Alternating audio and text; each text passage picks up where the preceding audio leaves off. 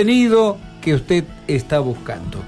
Recién hacías mención, Gaby, sí, dentro de los titulares con respecto a lo que decía la ministra Cantero, ministra de Educación de la provincia, con respecto al tema clases hasta el 23 de diciembre.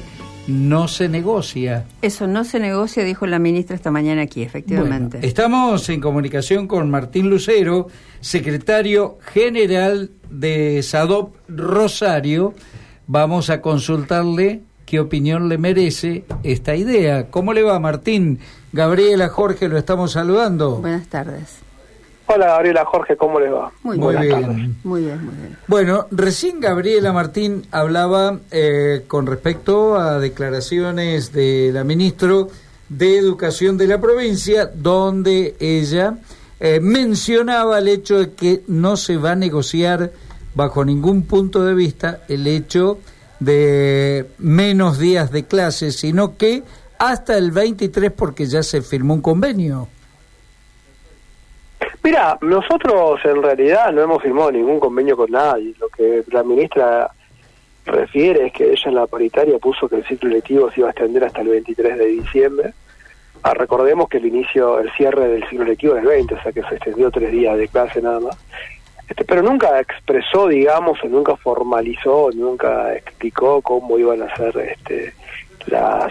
los condicionamientos, digamos, como para seguir en la continuidad del ciclo lectivo. La realidad es que tampoco fue un tema de demasiada discusión, porque como nosotros vamos a la escuela hasta el 30, digamos, o sea, no es...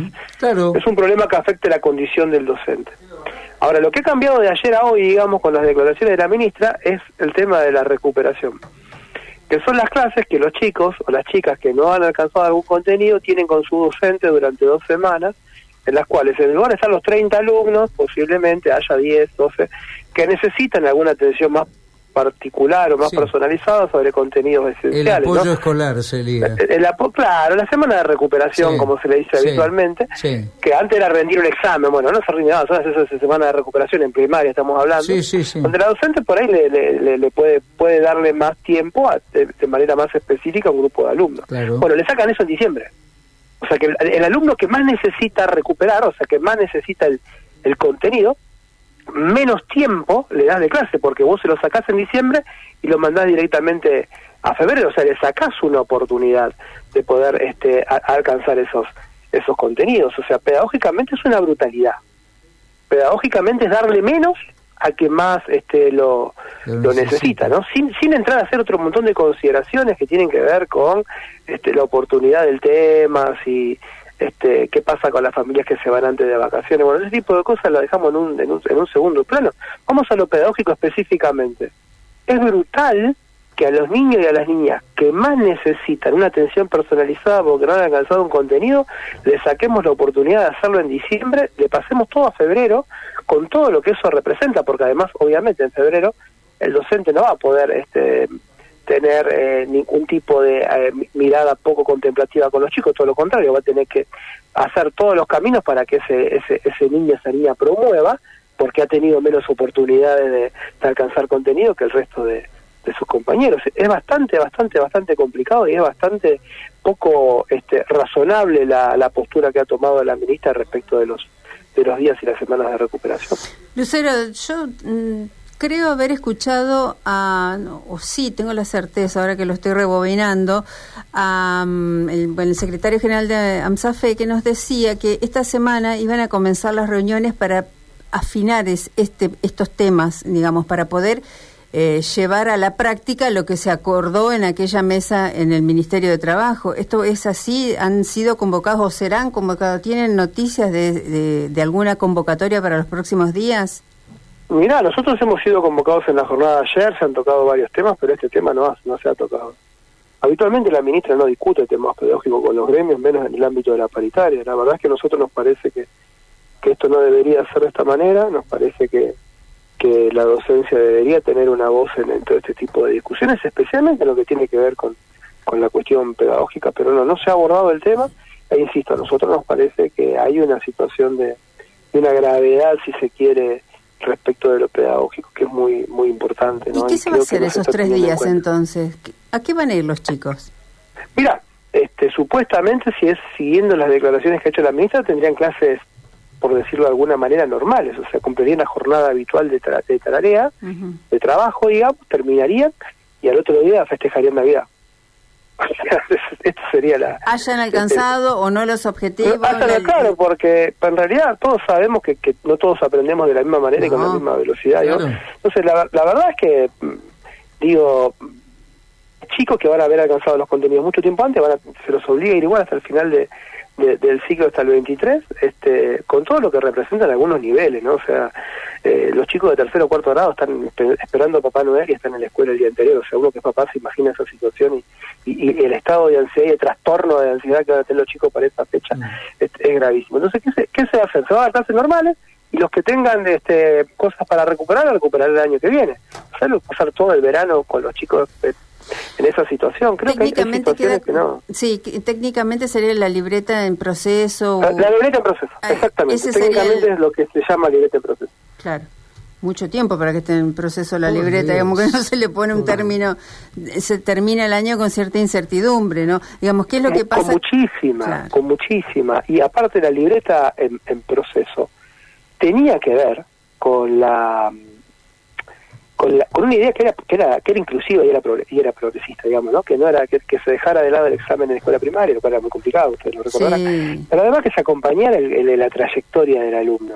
Entonces, si nosotros entendemos que hay alumnos o alumnas que les falta un acompañamiento especial para poder reforzar algún contenido que no han alcanzado durante el año, ¿cómo le vamos a sacar eso? Justamente los últimos días del mes de diciembre se aprovechaba para eso, Martín. Sin duda era para eso, pero claro, aparte era una cuestión que era razonable, porque si vos tenías niños o niñas que habían alcanzado los contenidos, sí, cedían, digamos, desde su tiempo para que lo puedan hacer sus compañeritos o compañeritas que les faltaba algún acompañamiento, claro, en esa trayectoria. Seguro. Es muy malo lo que han hecho. O sea, todo lo que estamos en educación sabemos que esto que se está haciendo y que se está diciendo está mal. Es raro que no lo sepa la ministra, que es la primera que debería saberlo, ¿no? ¿Y qué pasa con los chicos de la escuela media? Bueno, los chicos de la escuela media es una gran incógnita. De por sí ya tenés un terrible problema si le sacás las mesas de las mandás a febrero. Porque los que están en quinto año, por ejemplo, que tienen que ir a la facultad para pedir la mesa especial, tienen que pasar un mes de tiempo entre la mesa que rindieron y la última, ¿no? O sea que posiblemente algunos no vayan a poder ingresar en la universidad. Respecto del resto, me imagino, no lo sé, supongo, que van a tener que programarle 2 mesas sobre la misma materia en corto tiempo. Pasa que no te lo vas a hacer cursar en el año donde les corresponde por cronología, o en el año que todavía tienen acreditado. Me parece, por eso es poco pensado, digamos, el tema, ¿no? La verdad que llevado a la práctica, lo que se ha dicho, lo que se ha titulado o acordado, llevarlo a la práctica, así como usted lo pone, parece realmente muy complicado. Y además le quiero trasladar una consulta, un parecer de una amiga docente. Me decía, si supieras la cantidad de otros trámites administrativos que debemos hacer, que debemos hacer, porque, bueno, no solamente el docente da clase los 40-45 minutos, sino que, bueno, hay que llenar un montón de planillas, planificar y demás. Dice, la verdad que no sé muy bien de qué manera lo vamos a poder hacer, porque y esto pasa sobre todo en las escuelas públicas. Usted tal vez, bueno, también está en el mundo de la docencia, lo podrá ratificar o no. No hay muchas escuelas que mantengan el cargo de la secretaria tal cual lo conocíamos antes, ¿no? Que te ayudaba con un montón de planillas y documentación. ¿Esto es así? Sí, es así. Y bueno, la escuela ha ido mutando también, y yo entiendo lo que dice la compañera, digo, es muy complejo. Pero aparte es muy complejo cuando no hay directrices y no hay directivas de lo que debe suceder, digamos, ¿no? Entonces, cuando no hay reglas de juego, ¿a qué jugamos? Este es el planteo. Bueno, el Ministerio de Educación se ha acostumbrado a que no haya reglas de juego, entonces nadie sabe a qué jugar. Se han cambiado los exámenes de media en el medio de la pandemia, se ha cambiado, o se ha intentado avanzar con el tema de la no repitencia en escuela media, digamos, con la continuidad. Con la continuidad, entonces digo, todo ese tipo de cosas. Siempre te van cambiando las reglas en la mitad del partido, entonces no sabes a qué deporte estás jugando. Bueno, con la educación es mucho más grave que con un deporte, ¿no? Claramente. Claro, totalmente. Martín Lucero, agradecerle su tiempo, No, por favor, gracias a usted y a disposición. Sí, muy amable. Un abrazo. El oyente 290 dice, está bien que se aumente el peaje, pero que mantengan las rutas.